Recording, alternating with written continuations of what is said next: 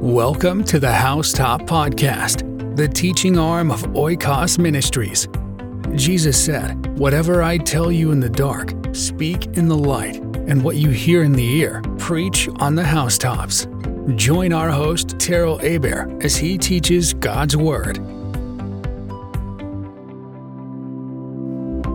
Well, good evening, Facebook, and we're just glad everybody shows up on Wednesday nights. Been hearing such good reports out there. We were in some larger gatherings throughout the week, and uh, many folks that I don't see on a regular basis were coming up to us and telling us how they're blessed by these uh, uh, broadcasts, and so we're just so grateful for that. And just uh, those kind of kind words just keep us going and keep us stirred up and keep us uh, not weary in well doing. But I, I, believe this word won't come back void. It will accomplish what God sent it to do. And uh, we're seeing things reach far and wide right now, and good things are happening. We're just grateful for it. So we've been going through the book of Ephesians on our Wednesday night studies, and uh, we're in chapter four right now. We'll pick it up in verse 17 in just a moment. If you've missed some of these teachings, you could go back and uh, catch up. You can go to our website at www.housechurchesusa.com and catch up either on these teachings or peruse through and there's lots of teachings that I'm sure will bless you and fit your need exactly what you're needing in this hour.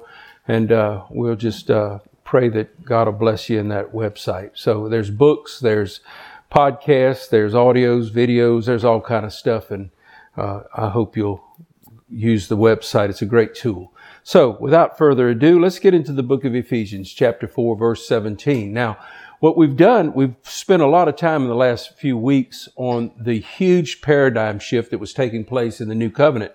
As this paradigm shift began to happen, it moved from a temple centered, Jewish centered thing. The mystery revealed was that Jew and Gentile would now worship the same God.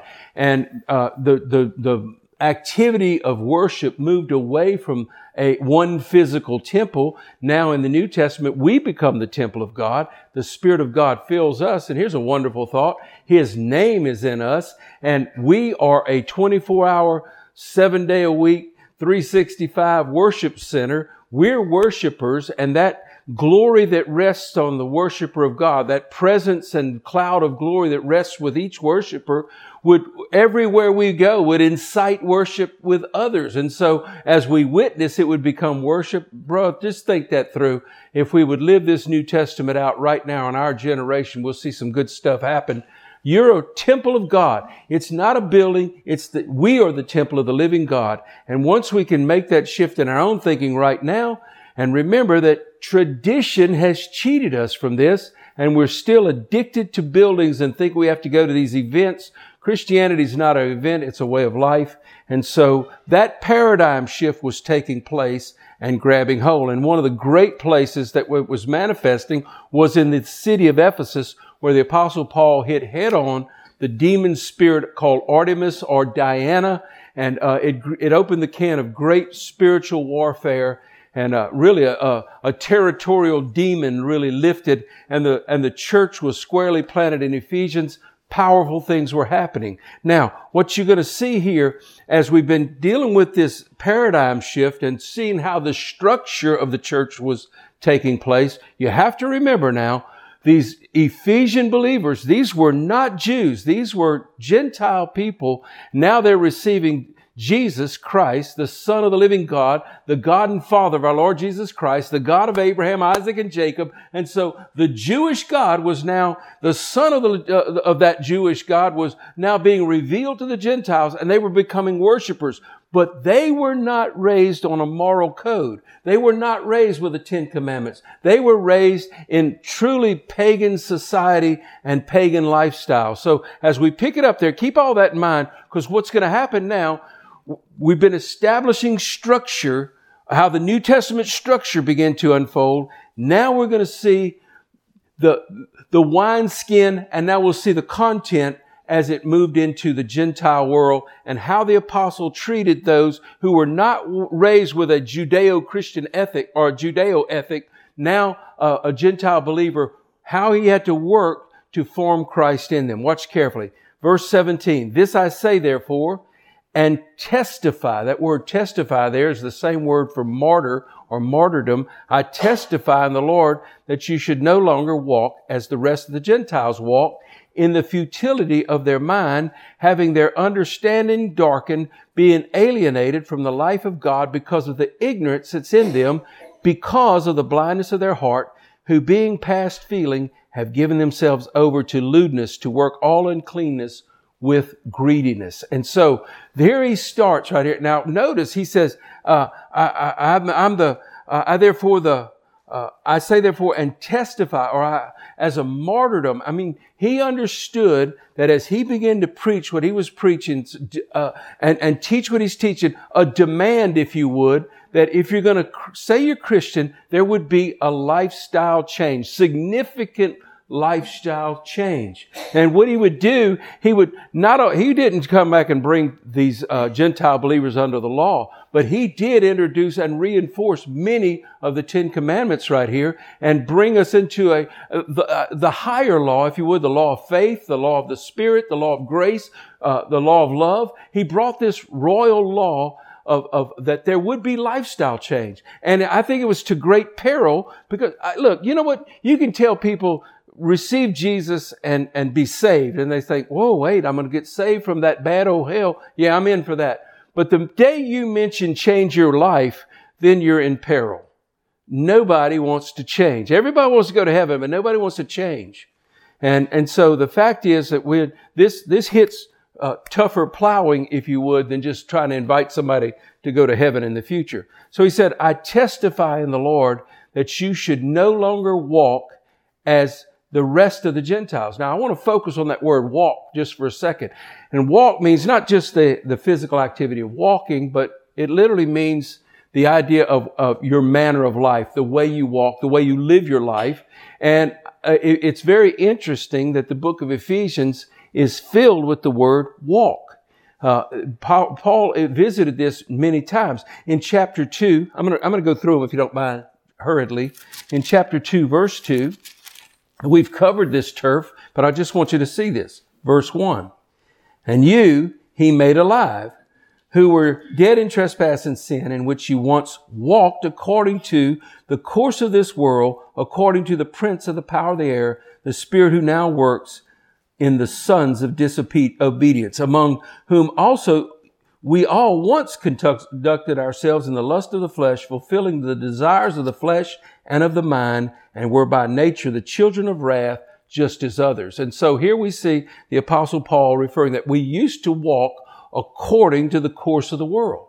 And so prior to Christ, we all did. We all worked, walked according to the course of the world, according to the prince of the power of the air, and really basically demonized by the spirit of the age. And so this is a, a powerful understanding that salvation literally is a deliverance from that kind of walk.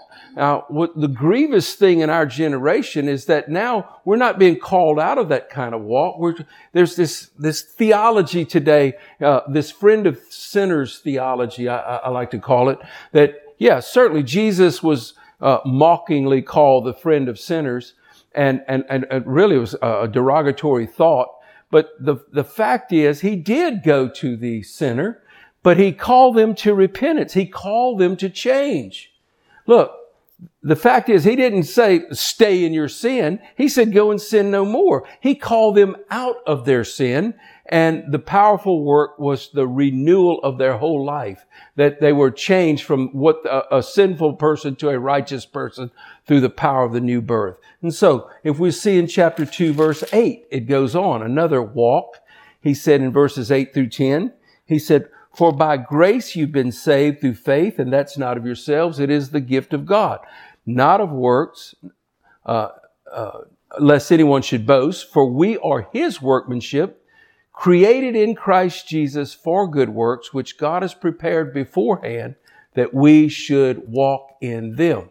Now, uh, here's a powerful thought that in the in, in, the in the salvation of God, that God has foreordained that we would be recreated in Christ Jesus for a good work. And I believe really the good work is to walk and display that the that in this body, in our physical body, in the age, this present age, we would walk with manifesting the Spirit of Christ in our life, I believe that's the greatest work that can be done. And that we would walk in the good work of the, of the full change that we have been transfigured in Christ Jesus. Now we can find all kind of specific works that are done, but as we walk filled with God, there is no greater work than to affect everyone around you because of the presence of God that's on you.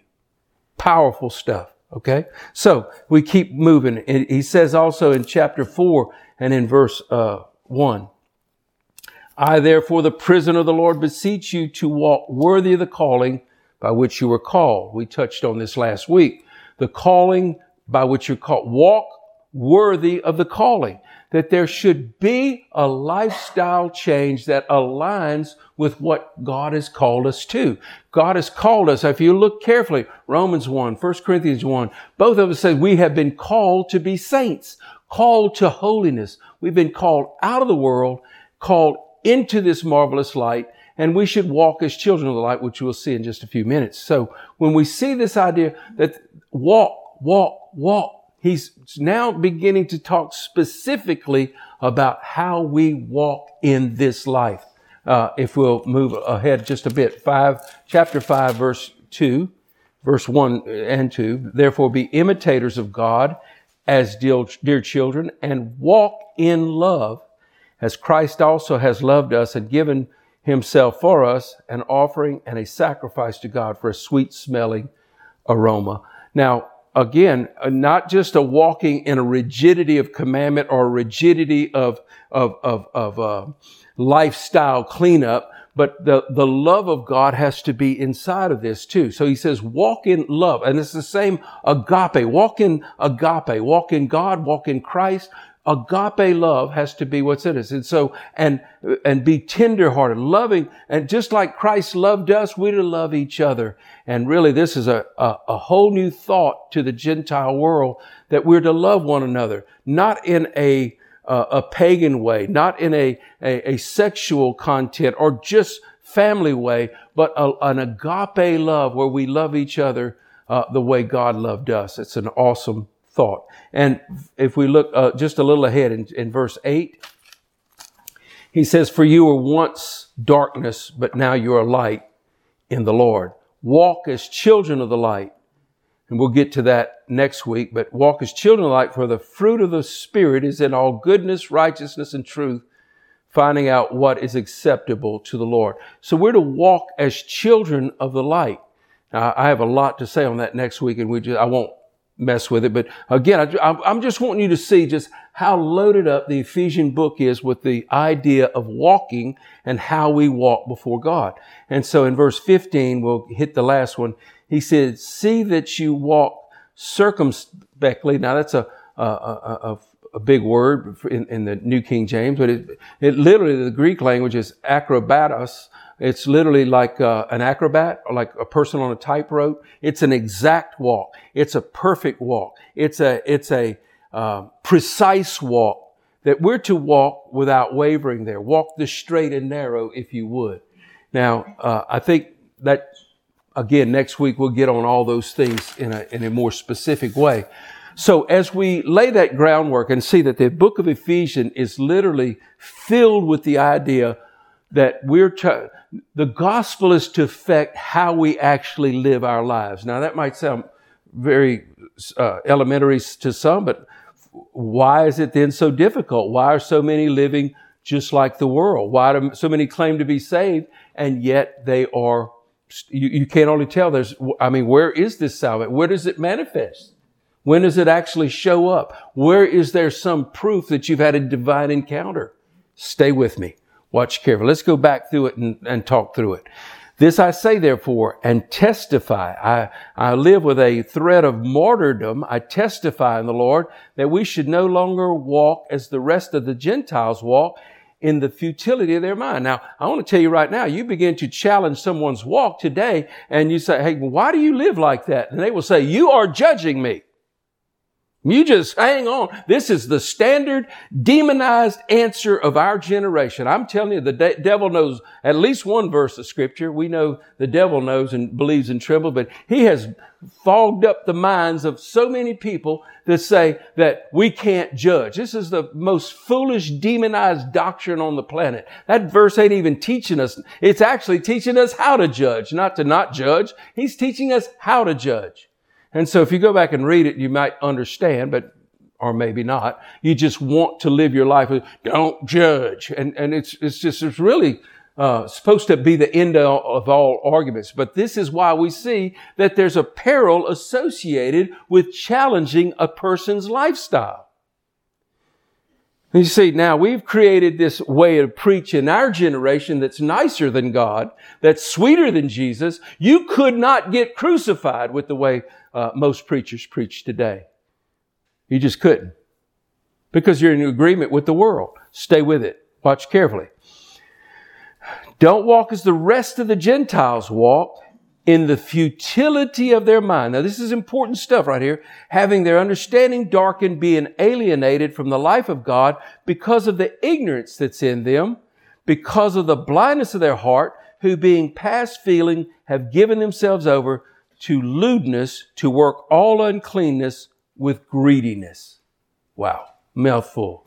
Now, I want to show you something right here in these in this passage about the blindness of the heart in particular. Romans chapter 1 says, however, when they knew God, they were not thankful, neither did they recognize him as God, but became vain in their, in their vain imaginations. And their foolish hearts were darkened. They didn't worship him as God.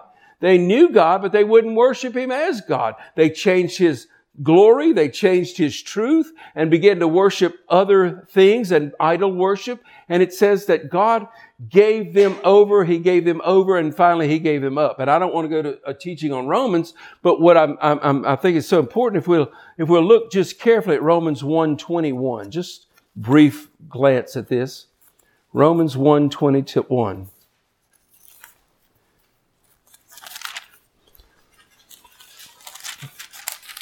This is the, the verse that I believe it catches what we want to see. it says, Because although they knew God, they did not glorify him as God, neither were thankful, but became futile in their thoughts, and the foolish hearts were darkened. Professing to be wise, they became fool and changed the glory of the incorruptible God into an image made like corruptible man and birds and four footed animals and creeping things. And if you'll follow this thought, and, and let me inject this. I believe that the, that the first judgment toward man, when man begins to refuse or resist the true God, the first judgment that gets on man is a blindness on the heart and the mind. That is a judgment from God. As a matter of fact, if you go and, and finish reading Romans chapter 1, you're going to see a, a, a devolving, if you would, into depravity and, and, and literally it became homosexuality and lesbianism and all, all kind of uh, terrible stuff. And literally, these don't bring a judgment. Homosexuality and lesbianism are the judgment. There are further repercussions for that, but, and it's not just, look, whenever you begin to dishonor your bodies with one another, that's fornication, straight fornication, straight sex, but then lesbianism and homosexuality, these are judgments, even heterosexual fornication. These are judgments whenever we begin to give a loose uh, sexual society. And this is exactly what Paul's warning against. I, he said, I'm a, I'm a martyr for teaching on this, but don't walk like the other Gentiles. You can't walk in sexual sin. Now, he's going to get real specific in a little bit here. But now, look at our generation right now. We've lost all moral compass on this. And we're losing the cultural war to the sodomite communities, if you think about it. They're screaming and hollering, and the church say, well, we got to be accepting and we can't judge and we can. Oh my goodness, man. We have a duty right now. And I tell you right now, it's time for some pastors to stand up and crow like a rooster. We need to shout. We need to begin to, to preach the word of God. And I, they don't have to be mean spirited, but we cannot, uh, we cannot repent and believe what a, a fallen society is telling. I'm not going to repent to think like the world. I want them to repent to think like God. Stay with it. The futility of their mind. Look at 2 Corinthians chapter 4. To further reinforce the understanding of what I just said about the first judgment of God is on the heart and on the mind when we refuse God. It says, uh, I think we'll start in verse 3. But even if our gospel is veiled, it is veiled to those who are perishing, whose minds the God of this age has blinded, who do not believe, lest the light of the gospel of the glory of Christ, who is the image of God, should shine on them. Now, again, notice the blinded mind. Now, this is exactly what Ephesians, we'll go back to Ephesians now. This is exactly what Ephesians is talking about, that the blindness, he said, don't walk like the rest of the Gentiles walk in the futility of their mind or in the vanity, which is moral depravity, devoid of truth, perversion of the mind. Don't walk like the world's walking in a, in a vanity or in a perversion or delusion or depravity or devoid of truth. Having the understanding darkened, being alienated from the life of God. Now, I want you to notice this. The Bible says in the book of Luke chapter 1, it says that he scatters the proud in the imaginations of their heart. You understand the judgment of God when once we begin to the true, uh, resist the true God and begin to uh, push for our own God, make our own, create our own God, twist him into what we want him to be. As soon as we do that, a darkness comes on the heart and the mind. A, a, darkness. God allows the devil to begin to get in your head and change your thoughts. He won't let you be able to see what you need to see. It's a mind of darkness. It's a spiritual fog in the head, if you would. You cannot see. This is a terrible plight. This is a terrible thing when judgment gets on the heart and mind of a rebellious, idolatrous person. Now, when it becomes darkened, uh, it, there's a covering on the head you just cannot see. Now, watch carefully. Here's the verse part. Who look and and then you're being alienated from the life of God. Notice that that you've been you've been shunned from, you've been uh, separated from the life of God. Wow. This, this is spiritual death if you want to get down to it. All right. Your physical body and your soul continue to exist, but spiritual death comes right here. That's what happened to Adam and Eve in the garden. That the day they eat, they sure, they die. There was a blindness comes on. Now they were engrossed in the knowledge of good and evil, but they could not see the, the, the, the, tree of life. They couldn't see the spiritual, the spiritual understanding was gone. And they, the communion with God was disrupted. And they, as a matter of God would not let them. See, God is light and in him is no darkness at all. God will not allow, he is holy and in him there is no sin. He will not let sin penetrate his holiness. It's not going to happen. Okay?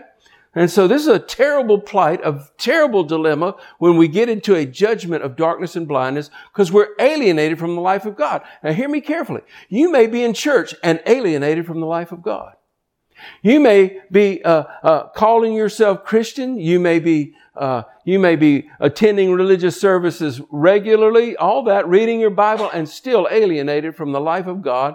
And many people have a judgment of darkness on their head. They're reading all kind of Bible. I mean, think about it. I have, I, I, I mean, the, the advent of social media is so telling when you see the superstitious beliefs of Americans.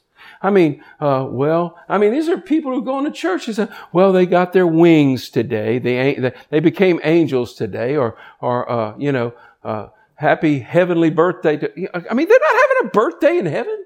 What is that? Well, and all these things about, I mean, we're trying to humanize the spiritual. It's, it just don't even make any sense. I, I can hear everybody, oh, tell my people happy birthday in heaven help yourself. I mean, it's, it's really superstitious. It's got nothing to do with the Word of God. Now, having the understanding darkened, being alienated from the life of God. You see, when you're separated, when your spirit is separated from God, You try to latch on anything that has an appearance of life to it. So that's why you want to go to Taylor Swift's concert or to the LSU football game. That's why you got to hang on to the big crowd. That's why you got to jump into something that seems to have life. You want to go to the, to the big event or the big political rally or the big concert or whatever it might be. You just got to be there. So it seems to have life in it and you still don't have life. The event ends, or the, even the mega church and the event ends in wah, wah. You got no life in yourself. You're alienated. Don't get mad at him. Don't change over to Instagram or something right now. Just keep watching. Here we go. Alienated from the life of God because of the ignorance. Now, this is a lack of divine knowledge or understanding. This is a moral blindness. Blind, you see, alienated from the life of God because of ignorance that's in them. Now, folks, we are in a biblically illiterate society. And so folk are just making this stuff up at, at every whim. And so it's basically you're creating your own gods as you go. Because of the ignorance that's in them, because of the blindness of the heart, you see what happens? You see this? Once the heart is blinded, the mind is darkened, uh, ignorance sets in, you have no divine understanding, and you're separated from God, then religion just goes wacko. It just goes insane. It goes crazy. Who being past feeling, past feeling. Let me tell you something. When I was a little kid, I was very tenderhearted. Man, if you hurt yourself, I was like, ooh, compassion. I reeked of compassion. I did not want anyone to be hurt. Amazing. But as I grew up, became an adult, and got into sin, uh, to me, to punch somebody in the face, no feeling whatsoever. I couldn't have cared less of who I punched or who I hit or hurt. I, I just, I was past feeling on that. I didn't, to think of that right now, to think right now of striking out and hurting somebody the way I used to do, it just, it just like, I, I cannot do that. I just don't have it in me anymore. I might get mad, but I can't do that. I've come close. I was like, but I'm not going back. I'm not, I can't just put that kind of pain on someone else. Probably I'd get whooped anyway. Now I'm so old and ugly. I could, but the, the bottom line is that it, it's just, I had compassion, but I was past feeling. Sin will do that to you. Look, right now we're in a generation that is past feeling. You got people who are raised up and all they hear all day long is cursing, shouting, screaming, hollering. They, they become desensitized to wholesome instruction. They've been beaten on, abused, physically uh, uh, dealt with in harsh manners, neglected, ab- abandoned. Folks, you got a whole generation of people coming up like this. And I'm going to tell you right now, they will shoot you, cut you, stab you, and it doesn't matter. I know of a police officer who walked into a situation that was called for a homicide. He walked into the, knocked at the door and he walked out. I'm told there's a homicide. There was, everybody in the house was sitting there around watching TV. And, uh, they said, yeah, he in there.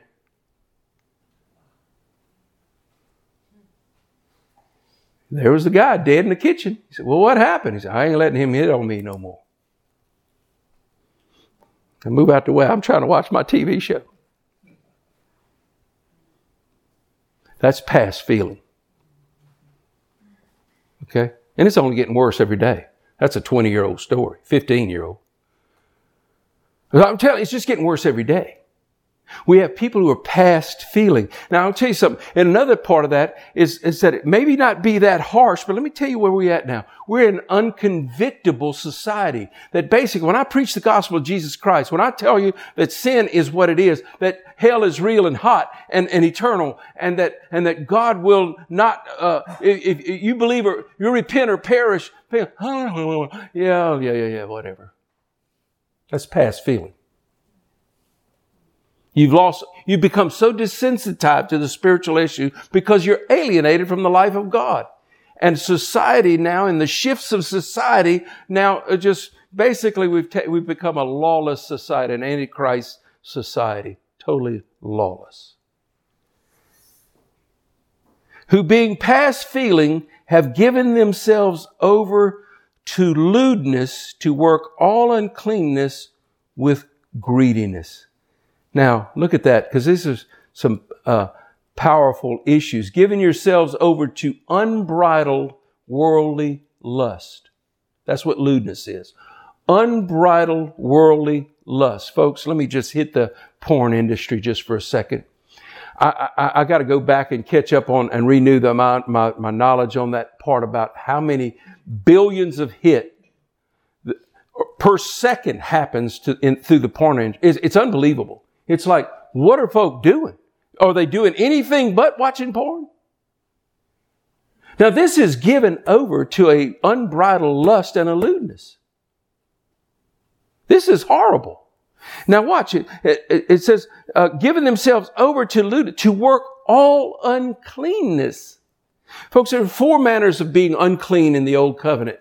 Uh, when, when a person was deemed unclean, it would be number one through food.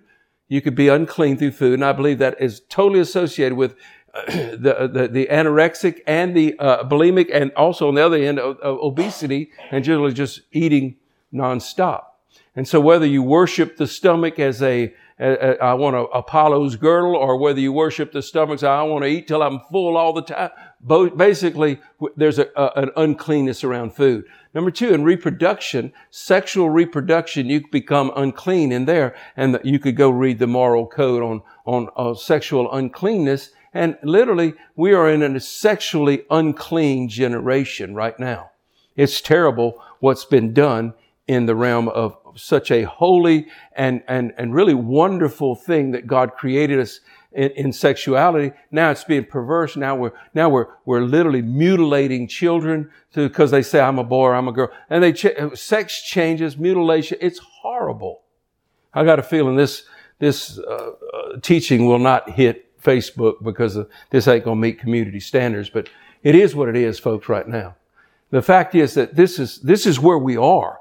Now, uh, it, it, it's horrible. So that's the second realm of, of uncleanness. The third realm of uncleanness was in uh, touching dead bodies. Now there's an infatuation with the dead right now. I mean, folk are tattooing skulls to themselves and dead and death, wearing all these uh, emblems of death on them uh, that could make you unclean. Folks, we are in the life business, not the death business, but death had an uncleanness, and you were commanded not to touch a dead body.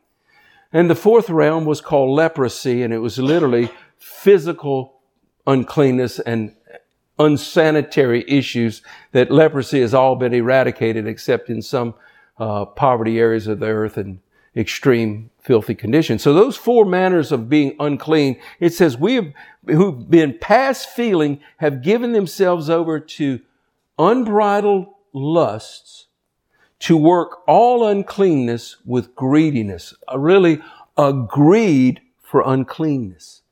This is a terrible, terrible situation, folks. An insatiable appetite for uncleanness. Ha! But you have not so learned Christ. Wow. Look at this. If indeed you have heard him and have been taught by him as the truth is in Jesus. Now, let's just take that for a second here. You have not so learned Christ. Now, I'm afraid in our generation, in many churches, you have learned the other way. I think there are churches who will not say a word against sin. You can live in fornication, nobody will say a word. You can come to church as a homosexual, an unrepentant lesbian, or un, alternate lifestyle couples. You can transvestite. You can come to church, be a member in good standing, fornicators. It doesn't matter. Adulterer. It doesn't matter. Just come to church. Friend of sinners theology. That we just stay sinners and we're always his friend, just as I am, just as you are forever. Don't ever change because you go, God loves you so much you could never go to a bad old hell. This is a horrible theology. It's not true, and many are going to go to hell. Many are going to follow that broad way into eternal damnation, thinking they're saved the whole time. I'm going to tell you, I believe, I believe by the Holy Ghost, I believe that for eternity, multitudes or will shake their fists in the torments of hell, screaming curses toward the pastors who literally would not tell them.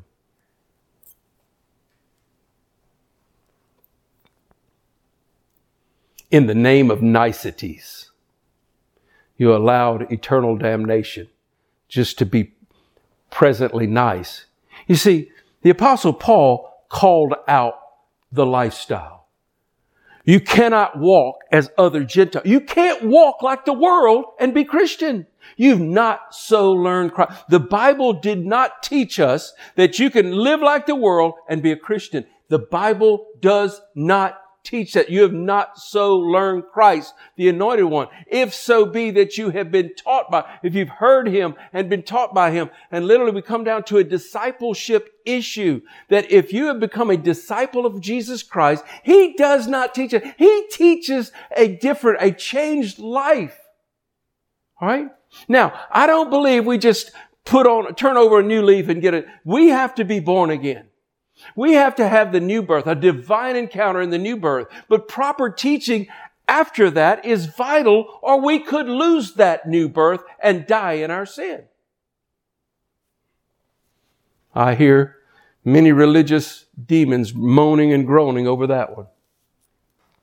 Groan, devil, because I'm telling you right now, when, when God said in the day that you eat, you shall surely die. You know what the devil said? Thou shalt not surely die. That's what all those religious teachers who claim, oh, you're not going to die if you sin. Oh yeah, devil. Let me tell you what, when you teach this, this, this type of eternal security that says you can keep on sinning and you're not going to go to hell, buddy, you ain't nothing but a manifested demon. You're Satan manifesting. Yes angels of light. No marvel.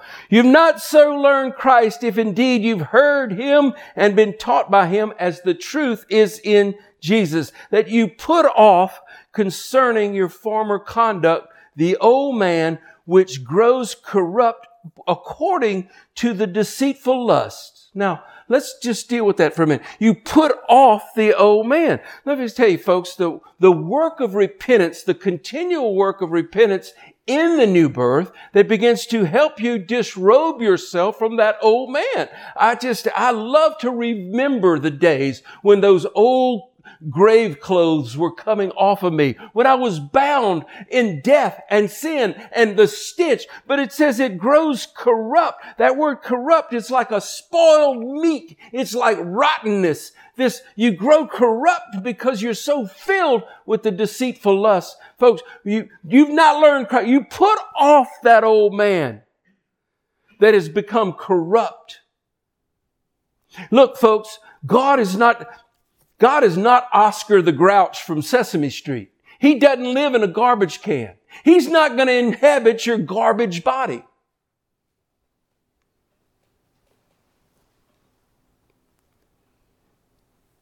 Put off concerning the former conduct the old man which grows, look at that, grows corrupt according to the deceitful lust and be renewed in the spirit of the mind. Wow. The spirit, the, this is the repentance process, folks. It's one of the grace, the greatest grace of God. Repentance. Be renewed in the spirit of your mind. Now, we were talking before about, uh, in, in some of our earlier teachings about the transfiguration uh, that, that took place in that Mount of Transfiguration, where Jesus had this divine encounter and was transfigured. Romans 12, 1 tells us, be not conformed to this world, be transformed. Same, we could just say it this way, be transfigured by the renewing of your mind. You see, being renewed in the spirit of the mind. You see, this is when the, the Holy Spirit gets to hold to the human spirit and our minds begin to change to learn the mind of Christ. We begin to think that, that's why we need to fill ourselves with the Word of God and be taught by Him. We don't need to follow uh, trending current thought processes and what's trending in today's and, and, and follow the masses in the crowd. You need to go to your Bible and begin to let Christ renew you in the spirit of your mind.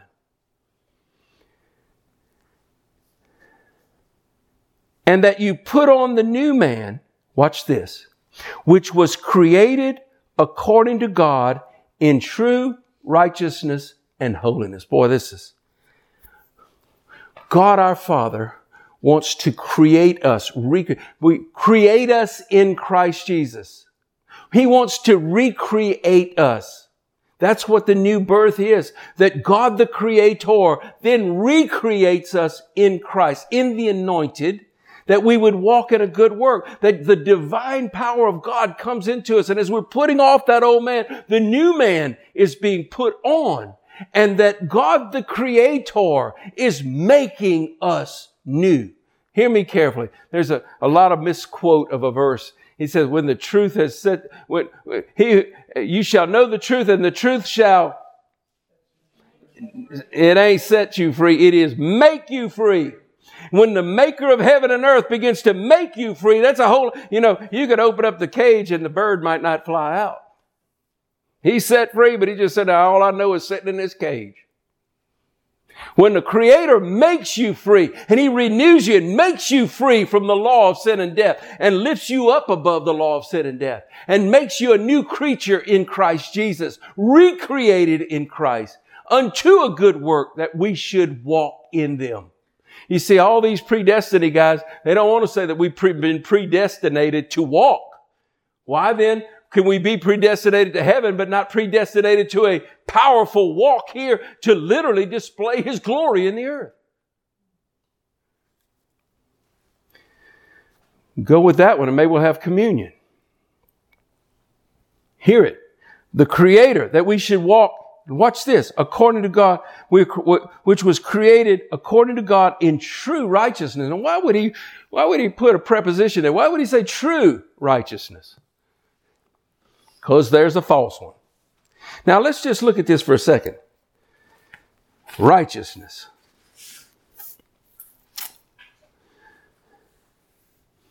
Created in righteousness and true holiness.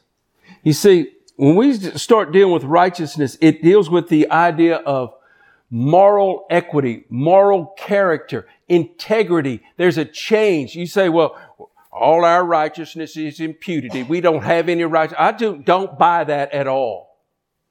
Oh, I hear them screaming again. God only looks at me. Th- Let me tell you something. Yes, I have been made right. Jesus is the righteousness of God. And I have by faith in Christ Jesus, He has made me right with God. Let me tell you something. That righteousness is indwelling righteousness now in me. We, he said, and he has made him to be sin for us that we, that we who knew no sin, uh, he who knew no sin was made to become sin for us that we might become the righteousness of God in Christ Jesus. I'm becoming the righteousness of God in Christ. He's doing something in me to, uh, to, to make my, my integrity right, to make my, my lifestyle and manner of life right a right wiseness, to give me the wisdom that is a right wisdom.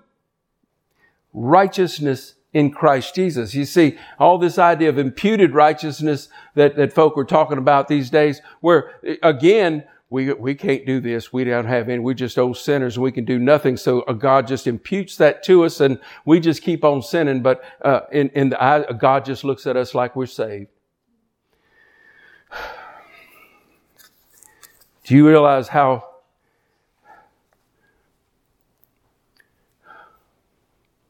intricate that doctrine of imputed righteousness is? All intricate. Uh, boy, it's all just, boy, it's all intertwined, all intricate. And, and basically it undoes just about everything that commands us to obedience.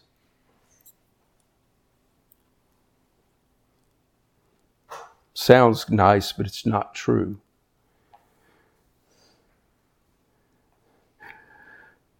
and holiness, true righteousness and holiness. Now, this isn't the same word that we usually see for holiness.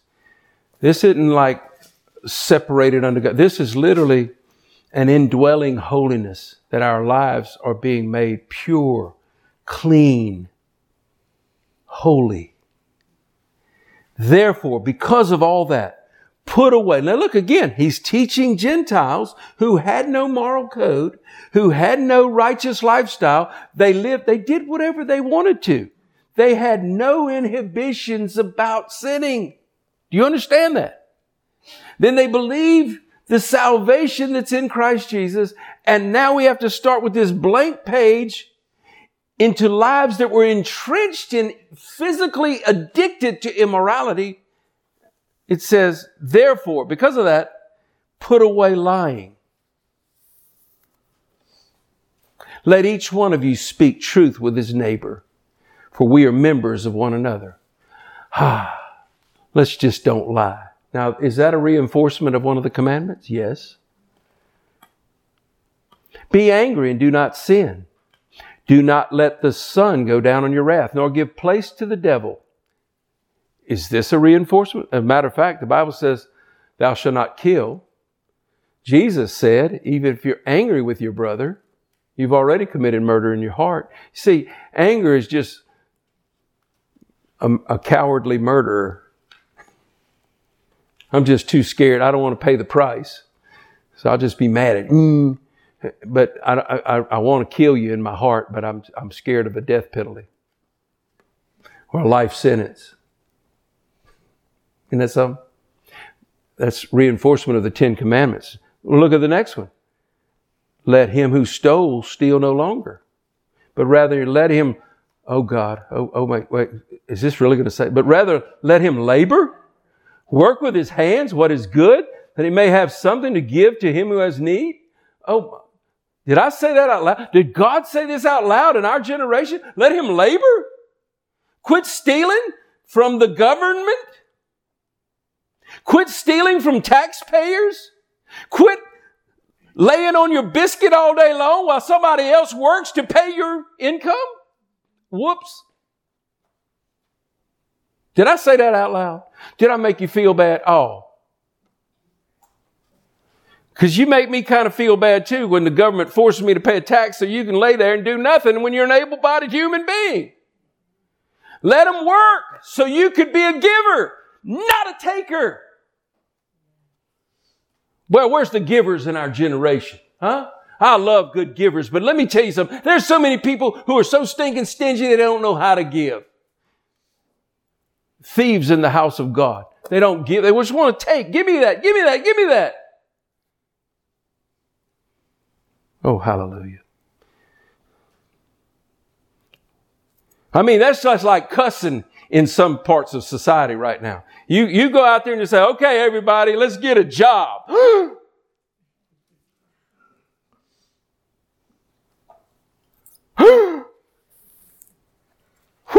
Boy, that'd be just a terrible thing to say to some people. I remember right after the Katrina flood, we had we were housing about 60 something people in our one of our buildings at the church.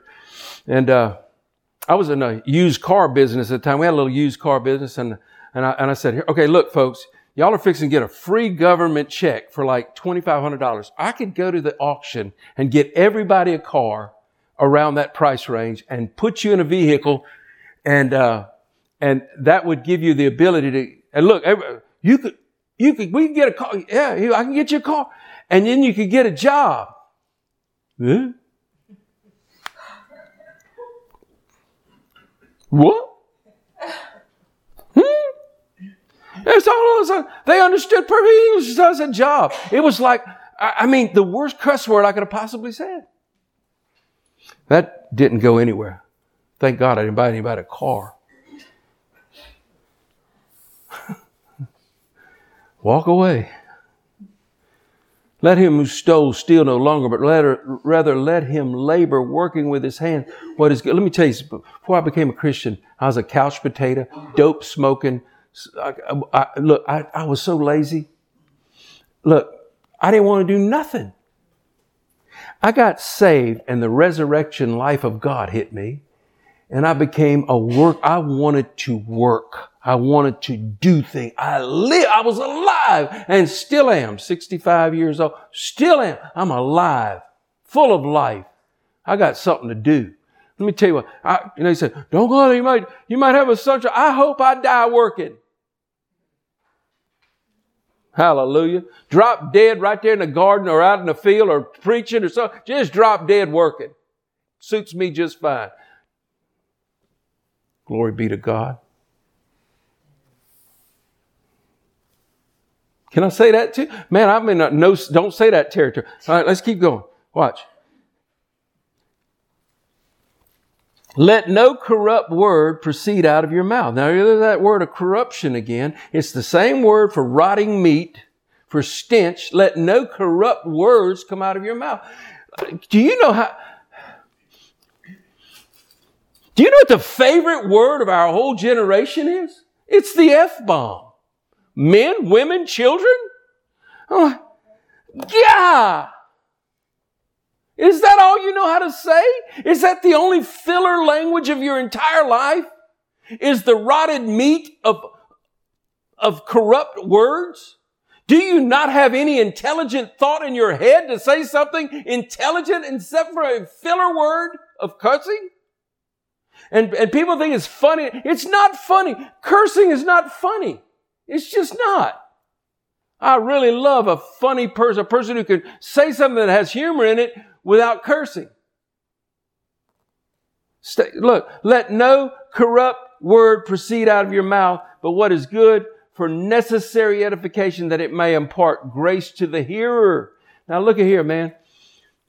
When we start thinking about people who cuss, Christ, Christians who cuss, I mean, this is just a way of life. It's a, it ain't a oops, I cut. Oh, uh, no, no, no, no. It's just, like, they just like filth and foul and foul and filth and, oh boy, they just, whatever. You call them out on it. Hey, bruh, what? Let me tell you about Jesus. Oh, I'm saved. Saved from what? Your heart is rotten. Because the Bible says, out of abundance of the heart, the mouth speaks. You filthy hearted thing. Oh, you're judging me. Hmm. And that's a worse curse word than the F bomb.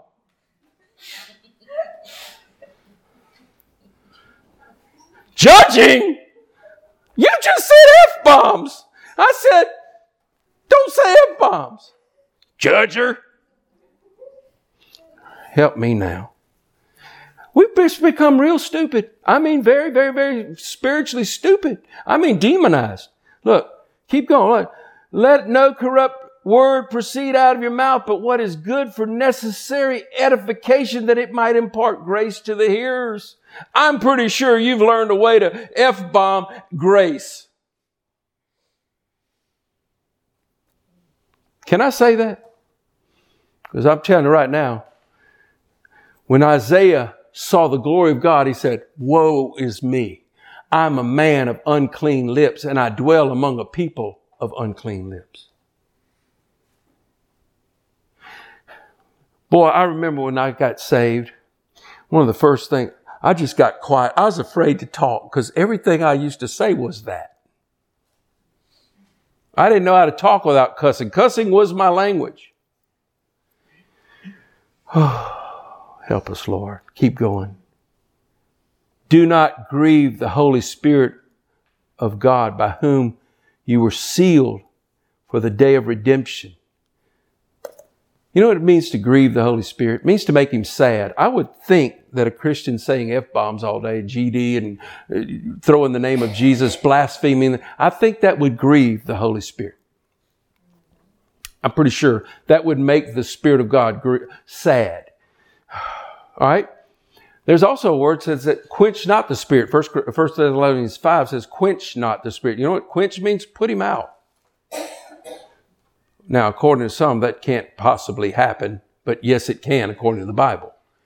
You could put the Holy Spirit out of your life. In Hebrews, it says, do not insult the Spirit of grace or despise the Spirit of grace. You can literally insult the Holy Spirit. And Jesus told us that we could blaspheme the Spirit. I tell you, folks, I believe that God has dealt with many people and, and, and, and literally they have grieved, quenched, insulted, and blasphemed the Spirit till He's just not even there anymore.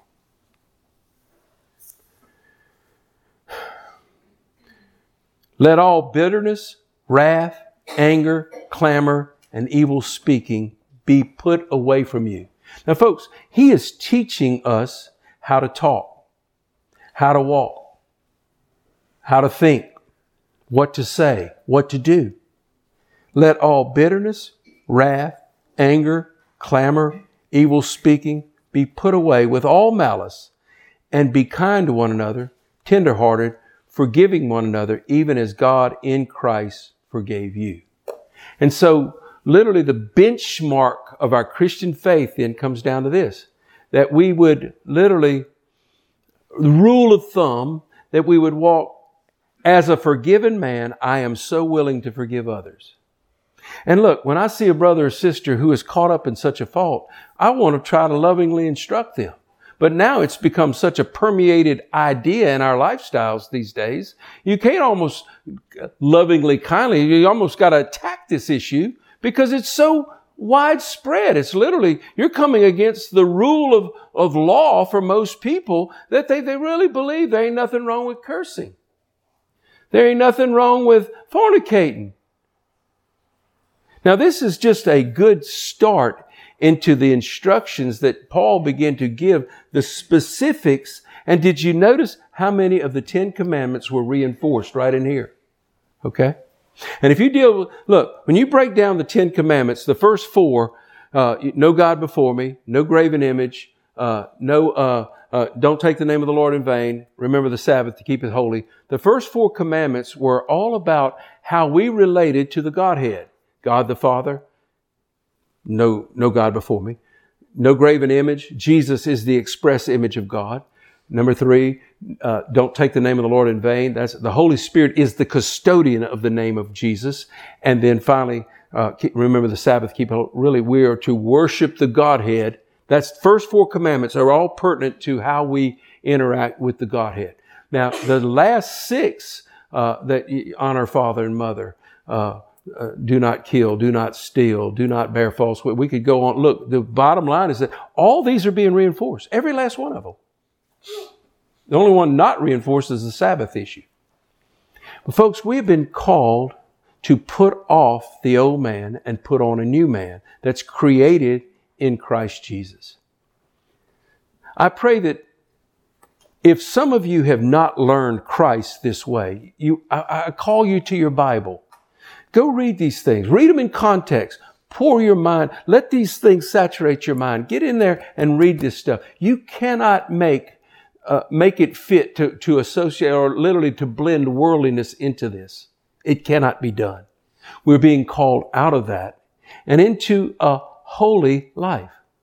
So I don't want to dive into chapter five. Next week we'll jump in. We'll call this walking part two next week. The tonight walking part one next walking part two. Folks, I encourage you to walk as Jesus walked. Walk like Him. Be an imitator of Christ. Don't follow the crowd. Don't follow modern teaching or current theologies. Man, run from that stuff. Get in your Bible, figure out what Jesus did, and follow Him. Well, until next week, God bless you. Have a great week. Love y'all. We are so thankful that you joined us for this teaching today. It's our sincere prayer that many of you would be born again through hearing God's Word. If you were blessed by this podcast, we would love to hear from you. For more information on Oikos Ministries, visit us on our website, www.housechurchesusa.com